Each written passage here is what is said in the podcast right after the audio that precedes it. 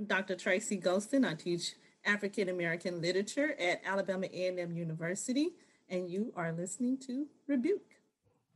Hi, I'm Ronnie Faison. I'm the principal and CEO of St. Francis de Sales High School on the southeast side of Chicago, and you're listening to Rebuke.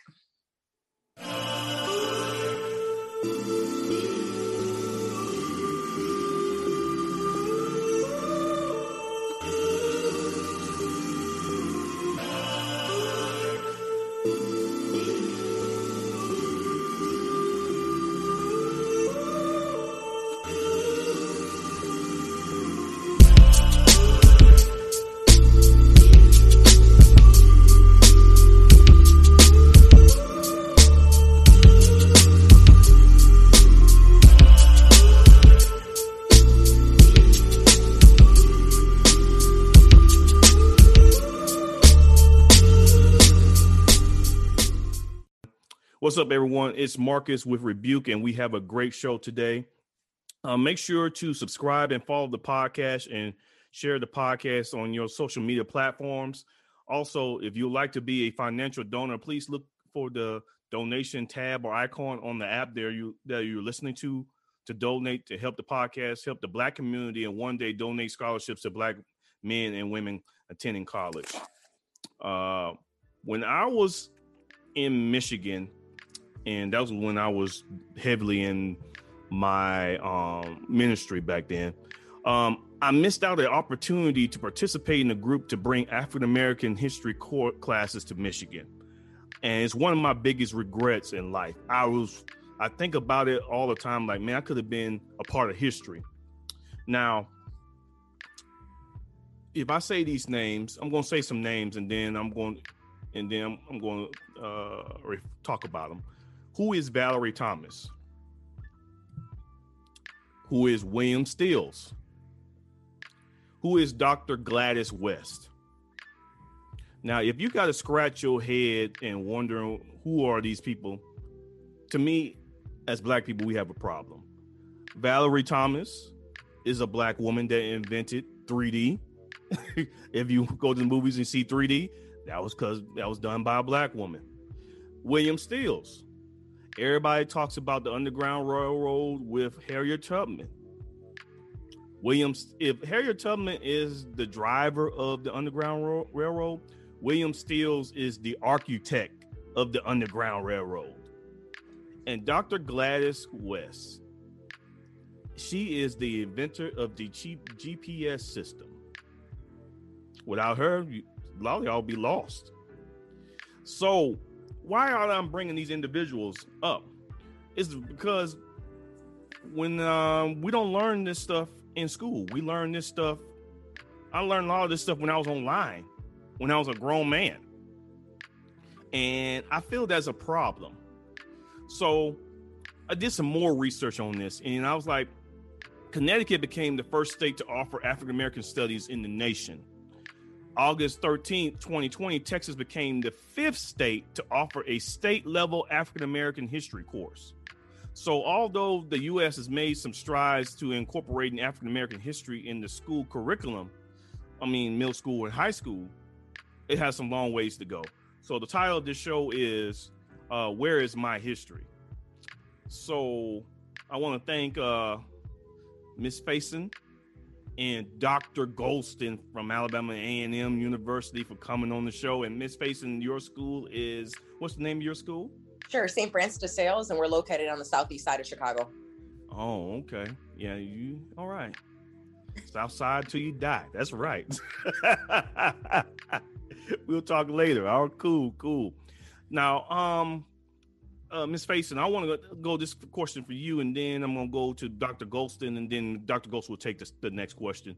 Uh, why is it important to have African American history courses being taught at the middle school and high school level, and especially you being a principal at a high school level?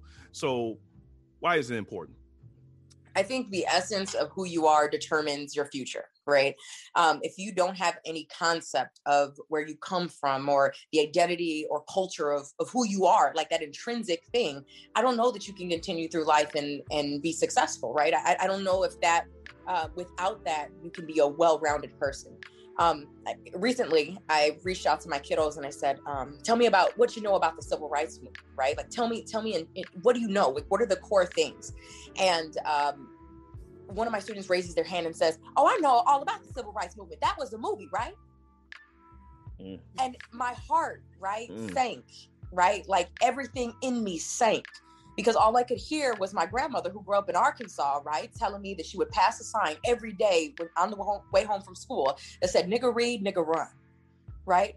So, I mean, th- we grew up with those stories embedded in our hearts. And so that we knew who we were. When we walked into a room, we knew our history. We knew where our family was from. We knew their trials. We knew their tribulations. And so, with all of those things, I carried understanding that if they could do those things, there was nothing that was insurmountable for me right? If they could face those challenges and my grandmother could walk that three miles to and from school, right? And continue to pass it and still educate herself that anything that I had to face was inconsequential uh, inconsequential right? Like i could do this work. So i think when we educate our students about who they are and their past um, and the stories that live in them right we we give them what they need to face all of the current obstacles that are in front of them.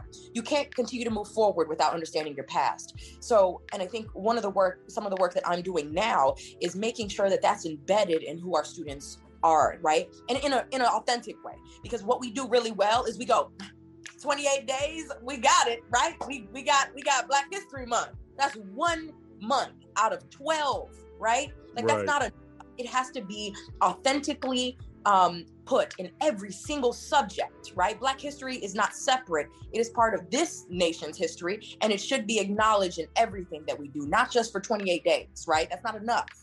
Um, and so the work that we're doing curriculum wise is to really embed those things in every single piece that our students, um, you know, that, that they are. And research tells us this, right? Research tells us that if 36%, 30 students have a 36% chance of graduating, right?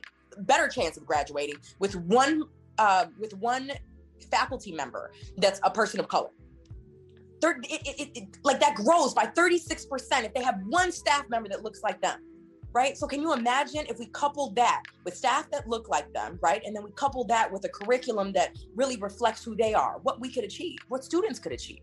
So mm. I think mm. it's it's it's such a large question, but it's needed, right? And I think we're so scared of it and we want to we want to compartmentalize it and say 28 days, we've done our due right? But what about our Latinx students, right? Who who our stories, the Black story and the Latinx story, those two things play together, right? And, and, and at the moment that we figure that out, I think we're empowering our students, right? They they get how their stories play together. They're not separate stories, right? Like to be Puerto Rican is to be Black, right? To be Cuban is to be Black, right? Those stories are the same. And I think we really have to do a better job. And, and I can say that as an educator of, of making sure our students know who they are, like intrinsically know who they are. Well, uh, the doors of the church are open. set, it, set it off already. Uh, Dr. Golston, you have anything to add on that, on that? If you don't, we can go to the next question. I think she absolutely covered it, but I, I, I just think about when I was in high school. Mm-hmm. Um, as you said in the opening, that was something that I craved, that I wanted to know because I, you know, I can recall just sitting in a history class and not hearing uh, my history or, or, hearing about anyone that looked like me. Um, and just to be completely honest, I got in trouble a lot in history class because I always asked, where are the black people? And I had, you know, I had a, a I don't want to call her racist. I don't know what she was, but, you know, I had a teacher who pretty much just told me, what do you mean? Where are they? I was like, You're never telling us about our history. And she said, I did tell you. She used to tell us about her um, maid or her help. That was our history in February. We got to hear about Lucille and how Lucille made the best greens. And so this is like in the age of dial up becoming a thing, right? So I went back home and I'm on AOL and I'm like looking. I started researching and I went back to school. Like, what about York? Tell me about York. There was nobody named York. Yes, he was. He was in Lewis and Clark. Tell me about York. You know, so it, it just got to that point. And thankfully, I had a really um, good chemistry teacher who allowed us to take chemistry time to make posters to put outside her door of famous Black people throughout history. Of course, that got us trouble. But yeah, I think if if you and this is a perfect time to add that into. We have students now who are you know all about we're we're woke now, right? This is the perfect time to to play on that and to add to what the students want to know and then not just for black students but for all students this do you understand what this would do for um, race relations what it would do for america if we actually taught history in a uh, cumulative way we talked about it in a honest way and not just those one-sided portrayals it, w- it would really help um, not just us but everyone and so we absolutely need it i think it as you said it's the foundation Great ladies, great ladies, great ladies. Y'all should be ministers. uh, Dr. Golston, Black history is usually uh talk usually talks about us being slaves, the civil rights movement, the boycotts. You might get a you might get an inventor in there, George Washington Carver, but it never deeps dives deep in, into the into our rich history like um um what happened in Oakland in 1966 and the the the Black Panthers. You know what I'm saying? They doesn't talk about Stokely Carmichael, how he used to work with Martin Luther King and the Panthers. You get what I'm saying? Uh, they don't talk about, you know what I'm saying, although they don't they scared to talk about it, but they don't talk about the the the Haitian uh, uh revolution and that to the fact that um matter of fact I have a book Lord. I have a book. It's now all of a sudden I can't find the book. Matter of fact, if if it wasn't for those slaves beating the French, the United States would not receive all the land west of the Mississippi for dirt cheap, all because of black people. But we don't want to uh, dive deep into that. Do you think that is intentional by the U.S. educational system? Why they don't deep, dive deep into our rich history? and we're not going even we're not even going to talk about what Carter G. Woodson talks about in the the miseducation of the Negro in his book. But go ahead, go ahead, go ahead and answer that question. Absolutely think it's by design. I mean, if if we just want to stay on the surface of it, history repeats itself. So if I taught you your history, you could build on that. You have a blueprint, and you know how to make it more successful right? If I taught you about the revolutions and I taught you about what made them upset, uh, Frederick Douglass quote, you know, you, you see how much a person could bear, and then you know how much to put on them, right? If we continue to stay quiet about um, not knowing our history, then that's just what it's going to be. They're not going to give it to us. It's absolutely by design it, to not talk about Black Panthers in the way that they should be talked about, but to make them to be the villains, right? Mm-hmm. It's absolutely by design that we don't tell you about um, Black independence, that we don't talk about Marcus Garvey in the way that we should talk about Marcus Garvey or Move Nine. Um, all of that is because once you know that history, now you're equipped to fight your current situations and to prepare for your future. So, I mean, it's it's no you know, mystery why Texas would tell you that slavery was voluntary work, that they voluntarily got on a boat and came over here for better conditions. For right. 10 years, that's what they taught students with it through the Texas um, textbook. So, yeah, I mean, if you look at the U.S., you know they don't want to fight. As, as the children say, they don't want smoke, so they're not going to teach it to you in in the way that it should be taught. Okay, okay, Miss Faison, you like I said, you you principal. Do you think? Yeah, I mean, I, you think it's intentional? I, I, I, of course, I think it's intentional, and I think at this this point, it's very clear. And I think um, Dr. Golston said it the best, right? Is that if you, you know, we know during slavery they you didn't uh, allow them, you know, slaves to learn how to read or write, and why was that? You keep them ignorant right um, and i think it's it's by design that we are kept ignorant and so also and we're not allowed at the table right? I sit in in in conference rooms all the time with a lot of people that don't look like me. Um, and and there's a sense of intimidation, right? It's a sense of imposter phenomenon where I turn around and I go, I have to work just as hard and ten times harder to be allowed to sit at the table, right? Um, I, I truly believe education is the great equalizer. I believe that. Um, you know, and that's why I keep referring to Dr. Golston as doctor because she has earned every single moment of that, right? And and she's part of a very small group of people in this country that has that have earned a terminal degree. And why is that? Right? It's because the rich continue to get rich, right? And the poor stay poor. And it's the, the, proof is in the pudding, the proof is in the books, right? But our kiddos aren't picking up those books. They're scrolling through TikTok, they're scrolling through Instagram. They're not taking the time to really ingest those things that could make a difference in their lives, right? And it's our responsibility as educators to stop and implore them to look at those things, right? We, we were teaching in a classroom recently, and a young lady got up and she says, Why didn't anyone tell me this? Why didn't anyone tell me? And she was so angry. And the feelings that she felt were wrong, right? Mm. Why didn't mm. anyone tell me about it? Tell Why you about tell about tell you about what? Tell me about my history. Oh. Right? Why didn't they tell me that these things happen? Because she had sat in classrooms year after year after year through most of her life, and were told things like, uh, "Black people immigrated to this country." immigrated is that what we're calling it? Because being shackled and thrown inside of a ship and traveling across the sea is not immigration right? Like that that's that's but we do things and use terminology like that to suppress the real meaning of things right? We have to give our kids those opportunities to lean into the discomfort to have those conversations that are hard for them to be angry right? Like the, the difference during the civil rights movement weren't adults that made the difference. It was young people. Mm-hmm right? They were kids. Mm-hmm. And we need to empower our kids to have a voice in those things. And I really push our kiddos to have an opinion, right? Just don't talk about it, right? Because anybody can write anything on, on Facebook. I'm really upset about it. Upset is not the emotion that I need you to have. I need you to be moved to action. Let's do something about it, right? If it's not fair, then let's fix it. I shared with uh, you know Mr. Jones earlier that I'm the first principal of color in uh, in my school in this role in 80 years right?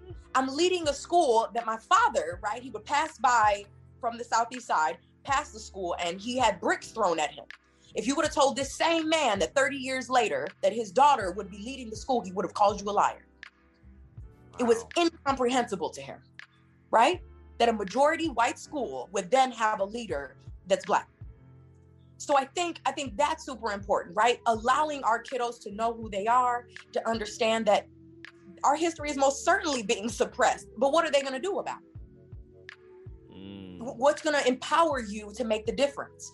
Right. And it's it's not going to be through Facebook and it's not going to be through TikTok. Mm-hmm. Right. You need to get into the rooms where these people are making decisions and be the decision makers right i get to put i get to put black history as a class in my school because i'm the leader of that school and you can't tell me that i can't you can't right? I'm gonna put Latino history as a requirement for graduation because I can, right? Because it's needed and it's necessary. And I think we need a lot more courageous leaders that are willing to say, I'm, I'm gonna push away from the status quo, right? I'm gonna do the hard thing.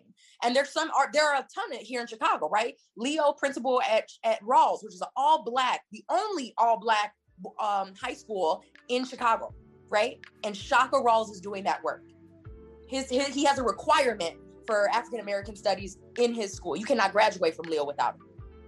He's raising men, right? And, and I think we just need to be in the response in, in the place in the responsible role of understanding that we're not just teachers, right? It takes a tribe to raise a child. We are part of that tribe, and we have to raise them to, to confront these issues and problems head on. Mm, mm. Man, I need an organ and a choir behind me. This is getting boy. I tell you, I tell you, I tell you. Mm. Uh, now I forgot who's supposed to answer this question. It's so good. Oh, it, it's Miss Faison. It's you. Okay. Okay. Um. Shit. Since you said you're gonna bring it in your school, you're gonna bring that. You're gonna bring Latino. Y'all. You're gonna bring all that. I, am with that. Yeah. Now, should that those courses be elective or they should be mandatory? Because the reason why I asked this question because I think a couple a month or so ago in Utah, the white students asked to leave the African American history program because they, they didn't want to be part of it. But we got to be part of the the George Washingtons and the Thomas Jeffersons and oh by the way they are they had slaves you dig but we got to learn them people in, in, as our part of our lives and our part of their curriculum but they're they don't have to they don't have to listen to our stuff and it's only 28 days. So that's the question. Should if you're gonna bring African American history to your school, should or you're just to make it be elective, or you're to try to make it a mandatory course? It's a mandatory course. So um, what's interesting is that in the state of Illinois, you there's only two years of required history, right? You need a U.S. history um, and you need a civics, right? That's all that I'm required to to have my students take. Uh, most U college and university are asking for at least three years, uh, and most want four, right? Um, as just as a full, you know, you look like a well-rounded student.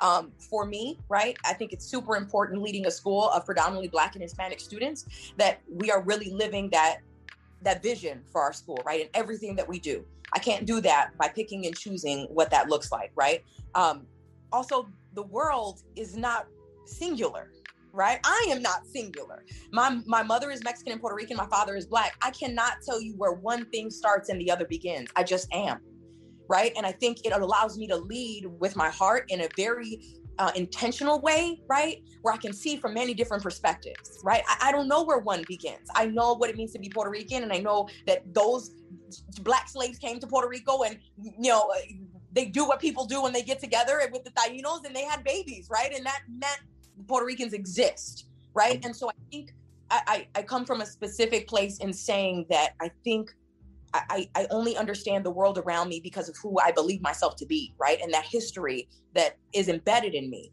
Um, and I had parents that really, really breathed life into me in that way, right? And that uh, I was to be proud of who I was in all parts. And me and my sisters grew up that way.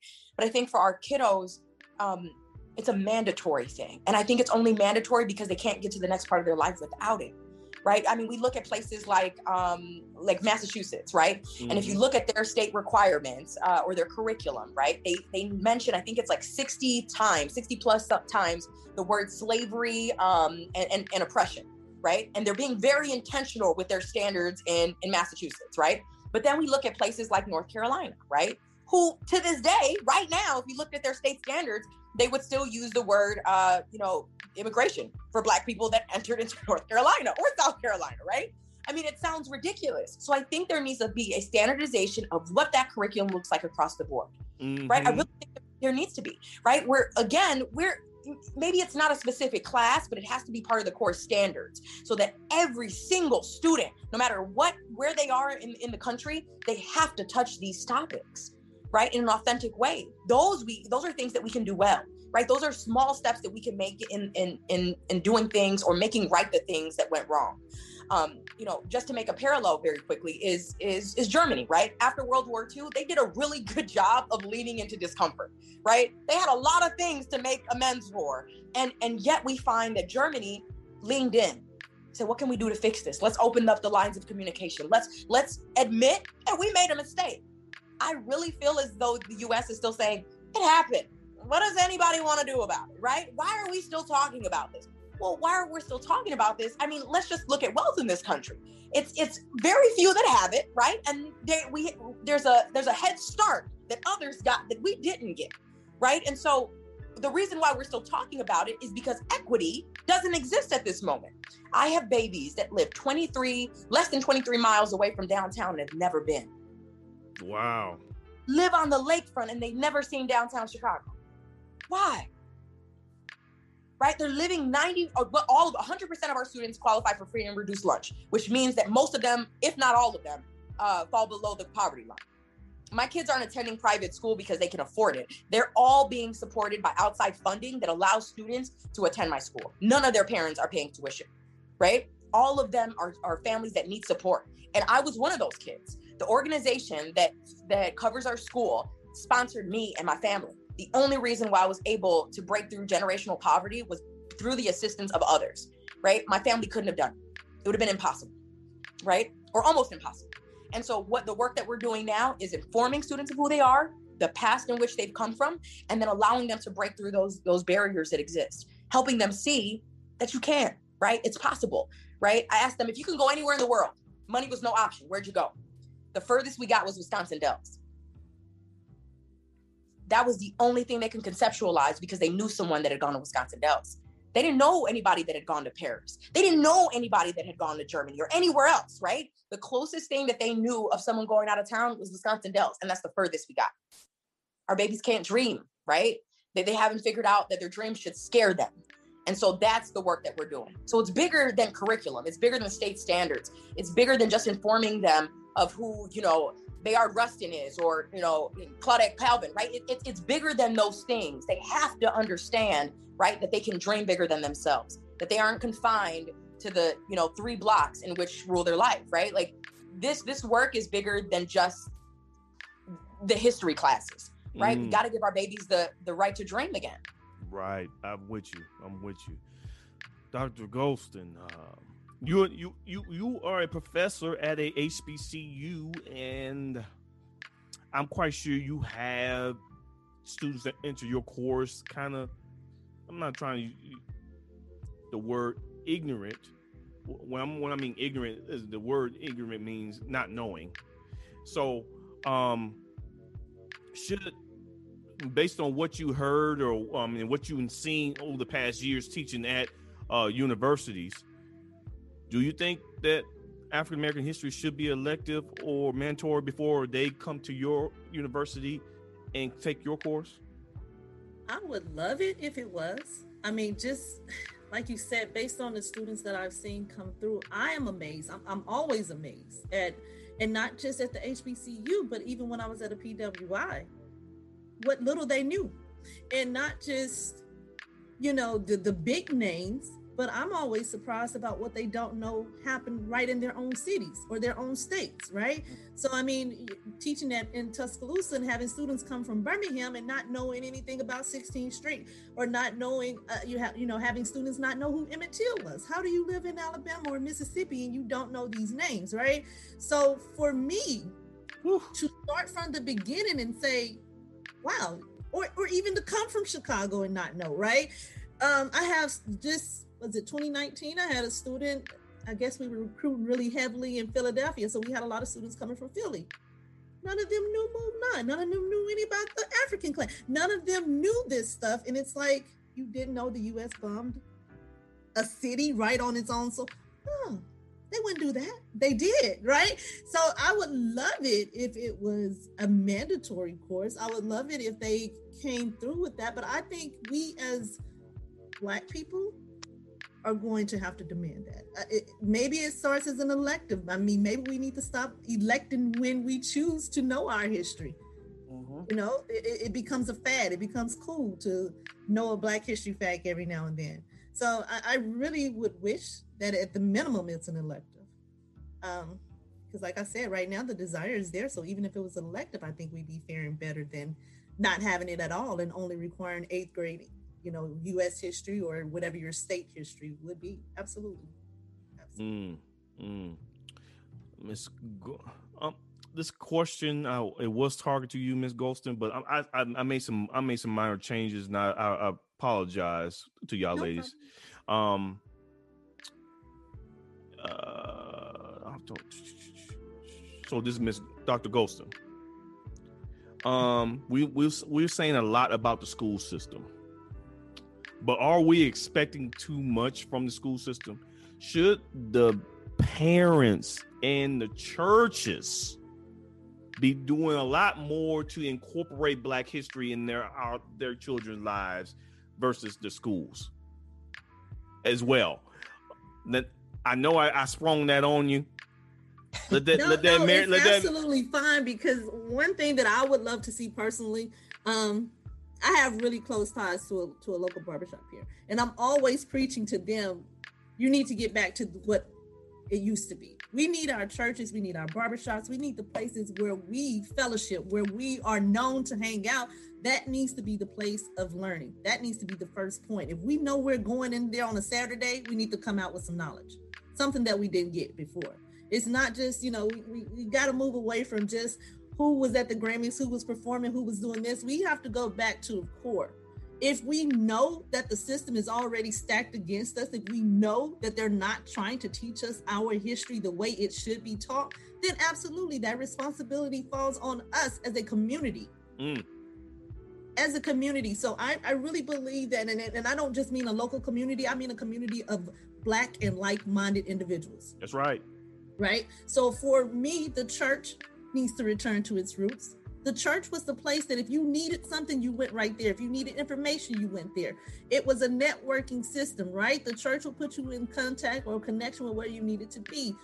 Barbershop needs to do it. Your parents need to do it. But like I said again, we got to start being elective in our learning. For us, it's like, oh, so, you know, McDonald's is sponsoring this 365, so let me get behind it. When do we sponsor ourselves? When do we decide that, hey, I want to know. I want to teach my children. I want to pass this down, right? And that's why I, I really love these um, new things that are popping up, like the book clubs and teaching the children the, the subscription to books for children, black book, um, black books. I love that because if the parents don't have that knowledge, go there. We need to be able to provide it because not all parents know. As Ms. Ms. Faison is saying that some of us don't come from that background where we have access mm-hmm. to the mm-hmm. information. So if we don't have access, but you know, nine times out of ten, we're getting a haircut or we're going to church, that information needs to be there. It needs to be there and it needs to be available and it needs to be easily accessible to us. So yeah, I absolutely believe it, it's on us as a community to teach it. There's no reason that we're, we're, sitting here waiting for one of our elected officials to put forth a bill to say this is going to be mandatory. We can do it. I, I think this is even a brilliant thing that we can do during the pandemic. We got Zoom, you know, let's connect and do Black History trivia or, you know, pass out facts. That is on us. It, it starts with us. It's always been on us from the very beginning, we oral history, we were teaching ourselves and passing on our history. What happened to telling those stories? What happened to the remembrance? As a community, we're, we're moving away from that. We're moving away from that. I mean, where the elders? Where are those who are supposed to pass that knowledge? I'm doing my part, but yes, as a group, we need to make sure that that's our that's our motive. Mm, mm, okay. Miss Miss Faison, you like I said, principal. And yeah, I'm quite I, sure you got parents getting on your neck. My child ain't doing this, man. You should be doing that. Maybe, or do you feel this way? Hey, maybe you should be teaching your kids this history, and I wouldn't have to do this curriculum. So, expound on that. I think, and you know what? I think there was when I took the position or accepted the position, there was um there was a welcome ceremony, and um, this young woman, um, she must have been you know class of seventy eight in uh, at St. Francis, um, and she was only one of three black students. And she walked up to me and she started crying, and I said, "What happened?" You know, we're just a tiny little school on the southeast side, right? I got 110 kids, um, and and we're not we're not a big school, right? Oh, and, and okay. Crying and she said um, she said when i read in the newspaper right that you were the principal at st francis de sales she said i started crying and i started yelling she said my husband ran into the room and he said what's wrong and she said she said look right and, and it moved her that there was a person of color in that role something that she didn't think would happen right and then there was a responsibility that came with it too right um, there's a phenomenon and i don't even know that researchers have figured it out there's a community school model right and it works, right? It, it, works. And they really can't say why it works. There's no reason why my school of 110 students, right, a tiny little Catholic school on the southeast side, should have as much um, connection to the community as we do, right? So we have had um, six COVID uh, testing opportunities for our community, right? Um, we're creating spaces in our school for our community to come for like internet access. Um, you know, I know uh, she talked about it a little bit a few minutes ago, but being able to go to the church and go, I don't know how to fill out this form. Help me. Right? I don't know how to file unemployment. How do I do that? Right? Our school is that beacon, right? It's a beacon for the community to go, I don't know how to do this. Help me. And it's that community model, right, that puts the responsibility not just on us and not just on our parents, but everybody. We are our brother's keeper, right? We are we have that responsibility to each other. And the moment that we start realizing that and really taking that responsibility seriously, I think that's when we're most powerful. Right? This is a is is a tiny little school, but I have a community that's so proud of me. Right? I go to work every day and I drive to work and I go, they pay me to do this job right they, they pay me to do this right i get to you know represent a community that doesn't get represented you hear about the south side in the news it's not good right, right it, it's right. not because about the south side of Chicago and going, oh, it's so nice over there, right? We're not hearing that, right? So when they get something, our community holds it tight. Right? And the, the amount of support that I've gotten is is amazing. So I don't get those calls to say what I'm not doing enough of. It's always how do we do more? Right? I got families saying, I don't have a lot and they don't have a lot, but how do we put our resources together to support more kids? Right. And and it's it's amazing to me what we do right and and then you team up with other schools that are tiny like us and then the way that we're able to support others is a beautiful thing so i i think it is this you know i it, it's a big burden to carry but i also understand that our babies the three meals that they get may be the only three meals that they get all day right with me I had a baby sit in my office about a month ago and she cried. And I said, What's wrong? And she said, The only people that love me are right here. Right? Mm-hmm. So then what do you say to that? So, yes, it's not all the school's responsibility, but it is, right? We have a responsibility to our babies. I have a responsibility to make sure that they eat and that they, they're safe and that all of those things happen because they trust me to do that job. So, you're right. It's, it shouldn't be. But we got parents that are young parents. They don't know, right? And so we cannot, um, and they're doing their best. And I think I sit in meetings sometimes where parents will look me dead in the face and go, I don't know what to do. I don't know right? And they honestly don't know and they're just looking for help and resources. And so to that, I say, I want to create and I'm creating a culture in our community that says, come home, right? You need something? Come home, right? You need, you know, I don't care what time it is. I, I have joke, but it's it's serious, right? Everybody on the southeast side probably has my cell phone number, and I'm okay with that. I give it out like it's like candy. Like I don't care. You need something, reach out, right? And it's because I want them to know that I'm just Ronnie. I'm not principal facing. I'm not CEO facing. I'm just Ronnie, right? If you need something, come home. And I think we just need more people to do that. Okay, to put put all the differences aside and go. If you need me, I don't have a lot, but the little bit I got and the little bit you got, we can make a difference. And then I think our babies grow that way. You know um, i just and, and and i and purposely and and really intentionally i bring in uh, speakers of color each friday. The friends people that get referred to me but they allow our kids to see themselves in places that they normally wouldn't right? Um, i met a neurologist literally on michigan avenue when we were doing this uh, rosa parks tribute um, design and he stopped and i said would you speak to our kids and he said i'd love to he said when else are they going to see a black neurologist Mm. Right. And so our kids got to see that, right? They get to go, okay, maybe I'll be a neurologist, right? Because they may have not even known that that was possible for somebody that looks like them to do that. Right after this, I'm gonna stalk Miss Tracy to say, "Can you please come talk to our baby so that they know that they can be professors at a, at a, you know at a huge university, right? Because I'm so proud of what she's doing. I don't know her, but I'm proud of her. And I think even as women, we need to do a better job of going, "I see you, right? I see your accomplishments. I'm proud of you. And it's not a competition. I, I really am so proud of you, right? Like, and I think that's part of the culture that we have to build in each other, in our community of just saying, come home, I got you. I'm serious. emotional. Only a rebuke podcast. Oh, y'all ladies need to stop. okay. You done, Miss Faison? I'm done. That's it. Okay. Don't make me cry on my own podcast. It's live. Okay. Yeesh. I forgot what, what's order again. Okay. Oh yeah, it's it's Miss Faison's time. The lady that makes people cry. New um, title. uh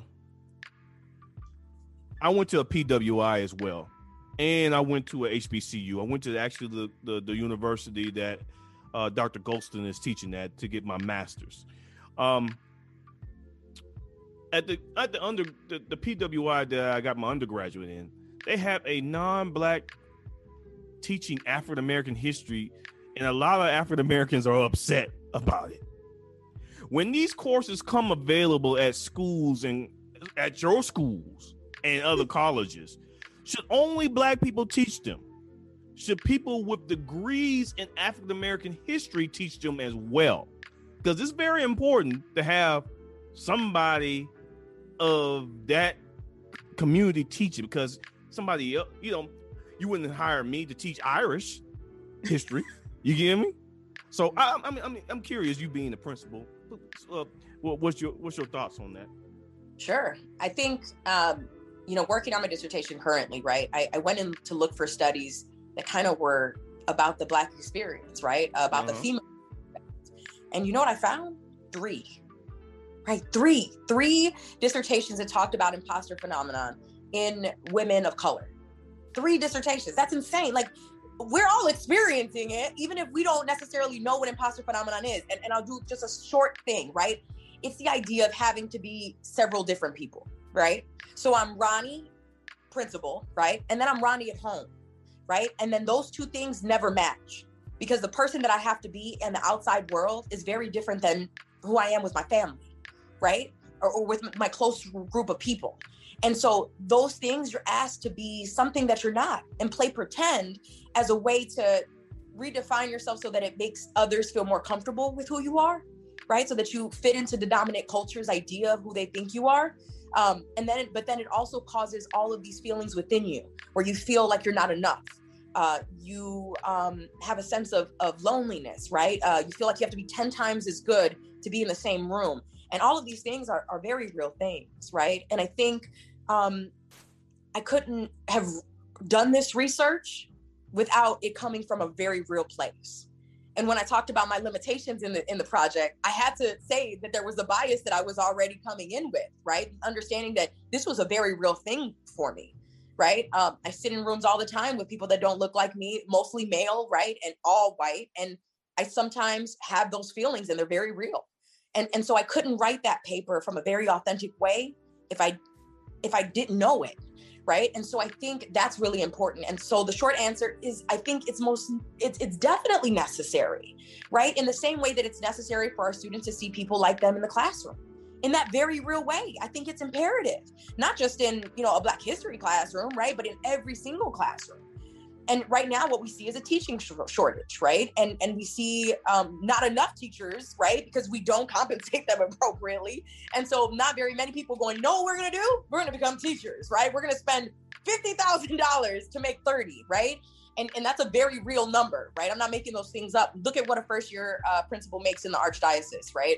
Uh, about 32000 so your debt when you come out of uh, college is a lot lot more than the $32000 that you'll make right? And so, um, with those things being said, I think that it's so important for this pers- this perspective and the experience um, to be shared in an authentic way in those classrooms, right? You can't talk about uh, feeling a sense of otherness if you've never felt a sense of otherness. And some will say, well, you know, everyone experiences that in one way or the other.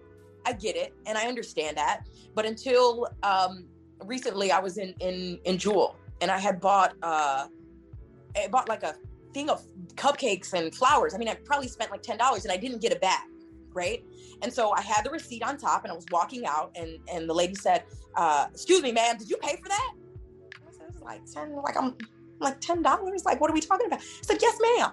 She said, I need to see your receipt. And I hate myself, right? I hate myself that I gave that woman that receipt. I should have just walked out. Right. And and so at that moment, another person walked out who wasn't didn't look like me and she said bye have a good day. Right? But i had stolen the $10 worth of cupcakes that were there. You see where i'm going? So unless you've had those experiences mm. i don't know that you can right? My father he, he and my mother used to fight all the time right? And fight fight it about this this particular thing before i make it seem like my parents were just crazy. Um, but he said he said he goes you'll never be able to teach them to be black. He said because your experience will never let you he said, You cannot experience. And my mother would get so mad. She would get so angry. And she would say, But they're my kids. And he goes, But you'll never understand what it means to be a Black woman. He said, You'll never be able to teach them that. He said, You'll never experience that. And the day will come, right, where they will turn to me and they'll understand. And there was that moment, right? Uh, we had grown up in a predominantly Black and Hispanic community, so we didn't feel it there. And then I went to college and I went to a predominantly white college, right? And so I remember going on a service tra- trip to Kentucky and we walked into a store and who I assumed were my friends. And they walked in and they said, uh, the lady behind the counter said, that nigger can't shop here. And I turned to look at them and they looked at me and that look said, you go wait in the car. They didn't take up for me, right? They didn't say, oh no, don't do that. We're not going to patronize this place. They walked in and left me at the door. And like, I remember calling my dad. I was like 18 years old. I called my dad and I was like, can you? And he was like, I told you. Why are you shocked? Right? He grew up in Arkansas, so he knew, right? He said, Why mm. are you shocked? But they kept us in a community with people that look just like us. So we never experienced that otherness. So I think unless you've had these experiences throughout your life, I don't know that you can authentically give that experience to kids and really, you know, it's not what you know, it's how you transfer it, right? That's what makes a good educator. It's I can know everything in the world, but if I can't transfer that knowledge in an authentic way, kids don't pick up on it. Church, tabernacle, tabernacle. Dr. Golston, you up next. Let me tell you, I'm going to tell you a little story. oh boy. So, when I was working on my graduate degree, I sat in on a hiring committee. Uh, and the position was for uh, African American. Well, they were going to be teaching some African American classes, okay, mm-hmm. like African American literature, African American studies. Mm-hmm. Um, and you know, we had several applicants come through. This one guy in particular was a white guy, middle-aged white guy comes in and he's doing his talk, and someone asked him why did he feel he should teach this course.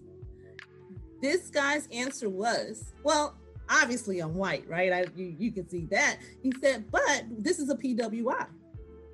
And being a white guy teaching this, it gives it validation. They will be more likely to believe it. That was his answer to the question of why a white guy should teach African American courses. That sounds like white because privilege. He would validate it. Sound like white privilege, but go ahead.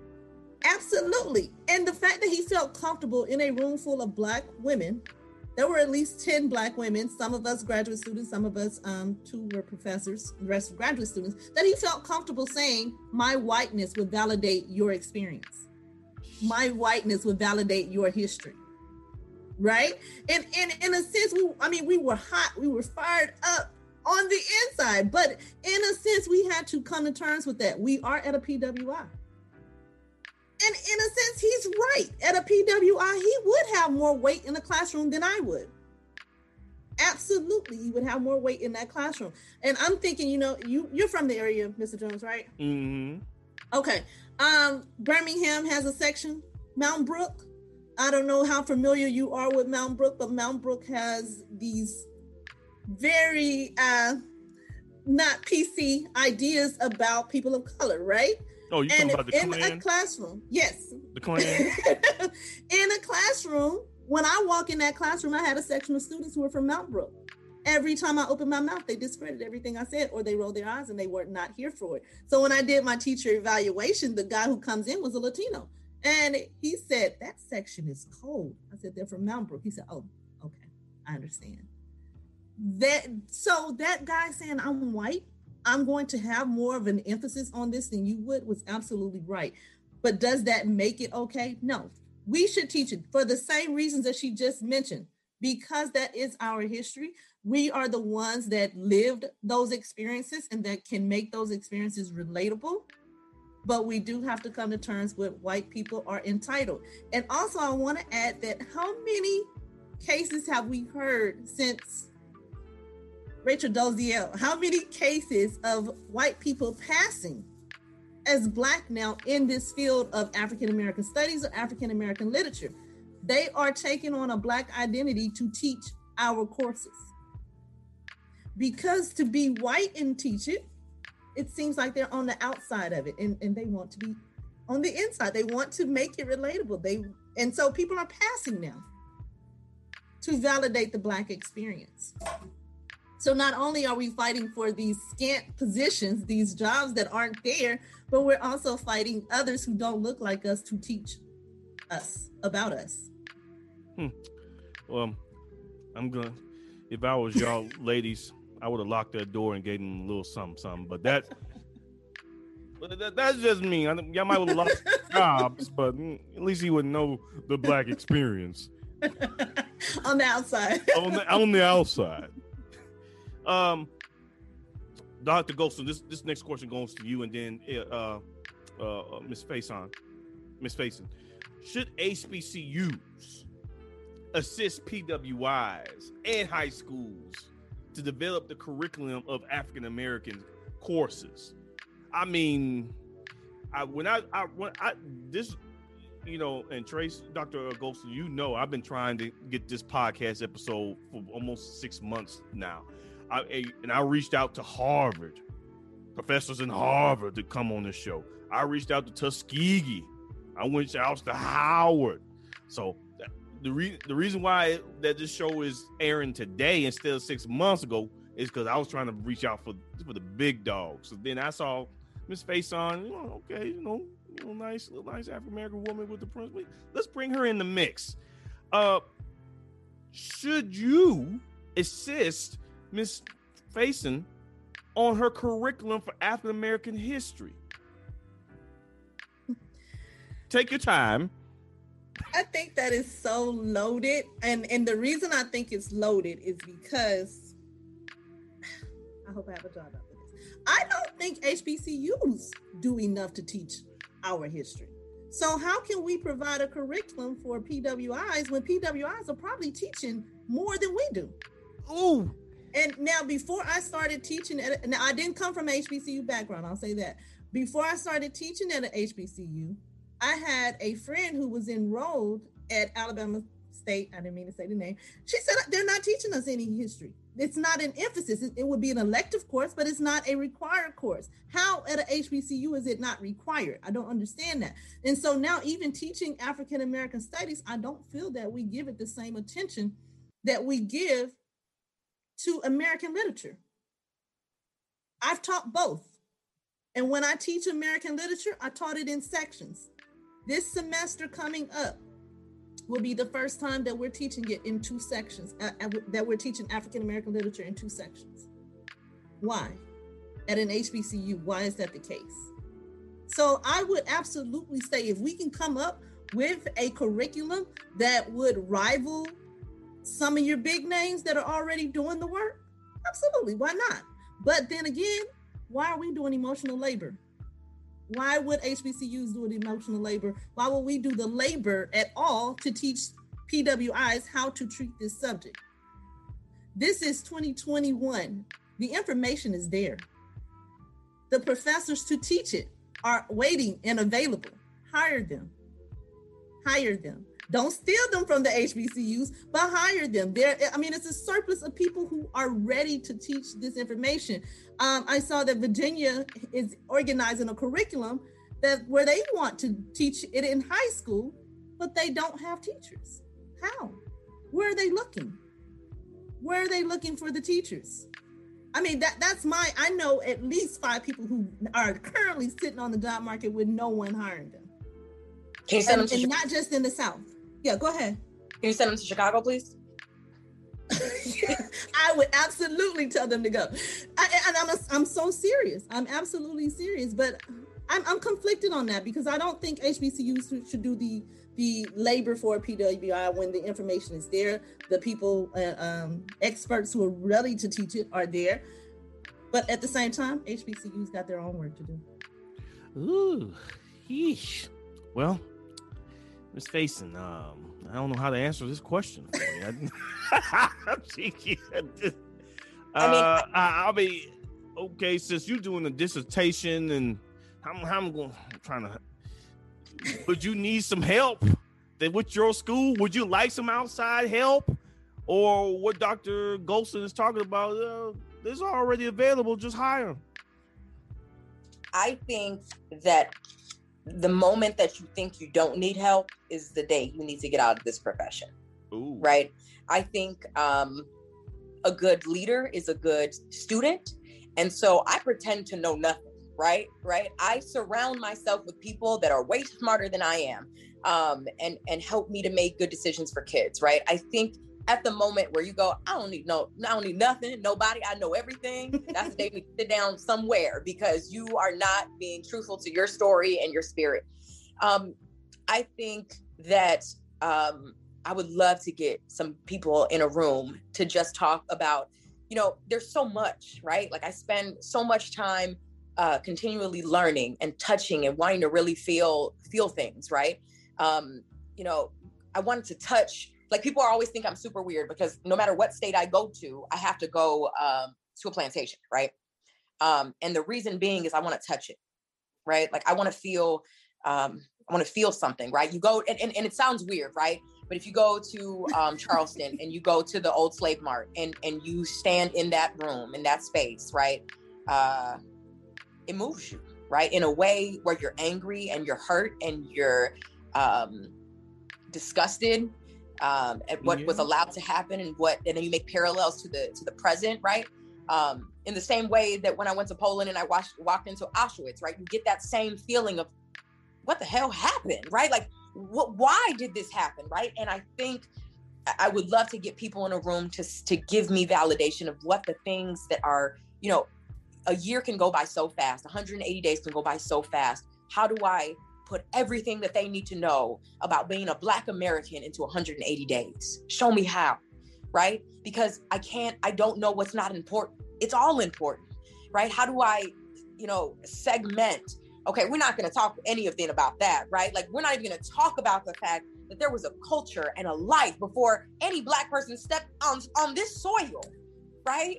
Like we were warriors, we were princes, we were kings, we built, we we built, right? Like the most the wealthiest man in this world was a black man. So how do we how do we not touch that, right? How do I fit all of that in a hundred the essence of who we are as black people into 180 days? And I think that's what I need help with, right? As I build out our curriculum, I don't know how to segment or take pieces out because it's all relevant. What do I do? Woo. Well, let me let me uh, let me touch two points with you, Miss Faison. Uh, I, I remember I went to my homeboy's uh my, my my college roommate's wedding and we had to fly into uh, Myrtle Beach and I had to drive from Myrtle Beach to Charleston and all you saw was signs to these plantations and I don't know about you why you love them I hated it because I felt like the spirits were talking to me my ancestors were talking to me. Like oh Marcus Marcus I'm like no I don't want to go So, but sometimes you gotta listen. Yeah, yeah. Well, I didn't listen that day. Maybe another day. Not that day. But I, to answer your question about that 180 days, I, I, I in my vision of African American history is, is four parts. It's before uh just you know you don't have to listen to me because i ain't i don't work at no school but I, I i read a lot of books. I read, read a lot of books about african history. As a passion of mine. I'm gonna have to talk to dr Golston maybe i can get uh, uh, uh, uh certified in african american studies without going through four years of school again because i don't want to do that. I already been in school. But um uh, uh th- there's there's a time before before slavery. You know what i'm saying? You know what i'm saying? That that is a, before slavery. That is a, a, a, a history course in itself 180 days then there's the slavery the, the slave uh, uh, transatlantic slave trade into to slavery in, in, the western hemisphere that that is a 180 day course and then you have the, the after slave 1865 to reconstruction and Jim Crow. That is uh, that is a course. Then you got the civil rights movement into to now. So I gave you like four sections of history, and which includes the Harlem Renaissance, the Jim Crows, the Reconstructions, all the inventors, uh, you know, uh, Chuck, uh, you know, um, the, the creator of rock and roll, you know, I'm saying the Chitlin Circuit, all that, all that, all that will never all. You won't miss anything if you have like a four part series of African history. You get what I'm saying? And and then all the outside books, you know what I'm saying, the, the, the miseducation of Negro and all the other stuff. If you add, incorporate that into this curriculum, that may, that may be an idea. I'm just shooting an idea. I'm just shooting an idea. But you you need help, just give me a call. No, no, no, I love that. and if I had it, oh, I would I would devote. I think we'd get rid of a lot of classes, and I'd be like, we don't need this. Let's just do it this way. yeah, yeah, yeah. So yeah. Yeah. So let's see here. Um, this is the last question. Um, Miss Faison, what are the courses of actions of things need to be done in order for African American studies to be mandatory in all 50 states? We, we just we, uh, in my introduction was five. How we can get it to the other 45? I think, uh, and I think this was elegantly said earlier um, is that we can't wait for someone to come and save us. We have to save ourselves. All right. Right. And I think I don't know that I could put it any better than that. Right. I, I think we have to make it a priority. Um, I think it's going to take a community of people to say that we really want this. I, I also think it has to be the uh, the push by um, by leaders, right, in in our buildings to say this is really important. I sit in rooms with, um, you know, ISBE all the time, and we have conversations about how do we bring, right, uh, more persons of color into the world of pro- professional leadership.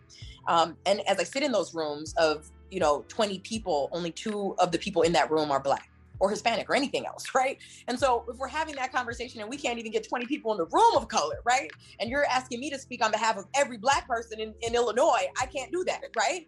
And so I think in a very authentic way that leaders, school leaders in, in, in every state have to be courageous enough to say, this is needed. We need this. And they have to believe it right because i have i sit in classrooms all the time with uh, superintendents and and leaders who go why is that even important right? There, there's no emphasis on on the need for it.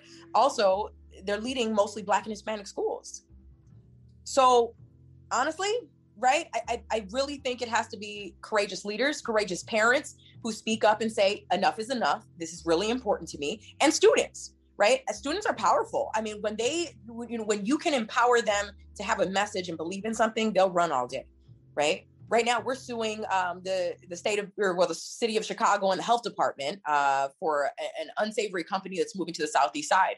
My kids are standing behind me 100% because I'm showing them that not only am I going to talk the talk, but I'm going to walk the walk. Right? I'm going to go up against the mayor. Right? A tiny little school on the southeast side. We're going to fight Mayor, mayor Lori Lightfoot, but and we're okay with that. Right? Um, and, and I think we have to give them the backbone to do it. We have to give them the the, the power to do it. So I, I don't think we're going to get saved. I think we have to be our own saviors. Uh, this is the same mayor wears those funky suits. Yes, the oversized bad ones. Please don't. Somebody's gonna find that and like clip it out and send it to her. Never mind. Uh, Dr. Golston. Sorry, I thought I heard you say 50 homeschools in all of the states. Is that what you said? I They're ain't gonna... say nothing about homeschools. I said what are the courses of actions need to be done in order for African American studies to be mandatory in all 50 states in uh, in our school curriculum? Mm-hmm. You yeah, you're gonna have head? to teach it to yourself. I, I just don't see it. I do not see it becoming mandatory in all 50 states. I mean, if it happens, and you know, it, sure it will, but five years, 10, I'm a pessimist. I don't see it happening. Um, and and the reason I don't see it happening is because, as she said, we have to empower students. We have to empower students and their parents. We have to make them understand the importance of their history, right? So if we told them right now, you can protest for anything you want, do you think the history is going to be at the top of the list? No, because mm. we have not put it at the top of the list. We have not made it mandatory. And as a teacher, I'm not even comfortable. I mean, teacher, parent, I'm not comfortable sending my child to school to learn Black history right now. I don't think they're going to do it justice. They're not. I mean, and I'm going on the education that I received, right? And I also think this is a little off topic, but as Black people, we have to be willing to teach our history in totality we have to be willing to look at it. And I do the same thing when I teach American literature. I'm not going to tell you one side of the story that just makes them look good. Right? I need to teach that whole person. Like she said, she had a student that was just outraged and, you know, why didn't I know this? I read my a, a book when the walls came tumbling down, um, based on Martin Luther King's life, written by his friend Abernathy when I was in undergraduate. I think I maybe was a sophomore in college and tears literally streaming down my face. Why didn't I know this about Dr. King? Because we only hear that, you know, he's a minister and he did such great things. I didn't know about the seedy stuff. And that hurt to learn the seedy stuff because we taught, we put this man on a pedestal. So as black people, this is probably not the answer you want, but we're going to have to be willing to talk about our leaders and the pe- the parts of our history in totality. I don't think the public education is ready to do that. I don't think that they're equipped to do that. And hats off, shouts out to you, Ms. Faison, because you are doing the necessary work to put it in the curriculum and to teach it and, and enable others to teach it in the way that it should be done. But 50 states, all of them, where they're still murdering us at, at will, just them school killings wherever you think they're going to teach us our history. I'm a pessimist. Maybe I should have told you that before I came on the podcast, but yeah, I don't see that happening. I do not. Maybe you should. I was just playing. I should have. But yeah, you're gonna we'll, have to homeschool. But it goes back to your question of networking. We will have to establish that within the community, and once they see, and once we raise the awareness, and maybe the generation that's coming afterwards, or the next generation, will be able to demand that those courses are taught in an authentic way. Thank you, Dr. Golston. Well, this is the end of my show. Um, I want to thank Dr. Golston and Miss Faison uh, for coming on the show and sharing their their knowledge and wisdom and their insight about African American studies in the U.S. Uh, high school curriculum. Um, I usually have something to say, but um, I'm going to say a poem that I wrote and it basically expounds on what we talked about today. I, I, I, write poetry too a little bit, you know. Um, I'm not not too heavy like I was in college, but there's a poem called "Black History Is Our History." You know. Um, let me see here. Uh, and it goes something like this: Our history didn't start from plantation and slave ships. Black history is full of kings, inventors, scholars, warriors, activists, and queens. But in the classrooms, none of this rich history is, has been seen. From lavish kingdoms and glory from the motherland to the first black president, Barack. Black history is not only the foundation of America, Black history is the rock. We are the reason that the U.S defeated the British and you were able to write the U.S. Constitution. Black slaves helped the U.S. gain land west of the Mississippi because of the Haitian Revolution. Queen Nardi, Valerie Thomas, Ida Wells, and Dr. Gladys West. Black women are strong, beautiful, and divine. Not having them in our history books in school should be a goddamn crime. From King dreaming and from Malcolm X stating by any by any means necessary. Black history shouldn't be taught should be taught to our kids 365, not just 28 days in February. See, black history is US history. And without our history, it will not you wouldn't have the word US because us is is part of history. It, because of us, you have history. It's because of us you have this financial uh uh makeup power. Because of us, you have you're you're you're dominant in everything. Black history is US history. Thank you. That's my poem. I hope y'all liked it. I, I made it in just today. If I had a couple days, it probably more be a little bit more dynamic, but it is what it is. Um, thank you once again, Dr. Golston and Miss Faison, for coming on the show and, and sharing your wisdom and everything. Please don't leave. I need y'all to say y'all little plugs and everything. So don't don't leave after the, I say go. So before I leave, I always leave the uh, let, uh, leave the audience with my favorite saying is that knowledge is power, economic freedom is salvation. But if you put the two together, we can we can build a great nation. This is Marcus with Rebuke, and we'll talk to you soon. Peace.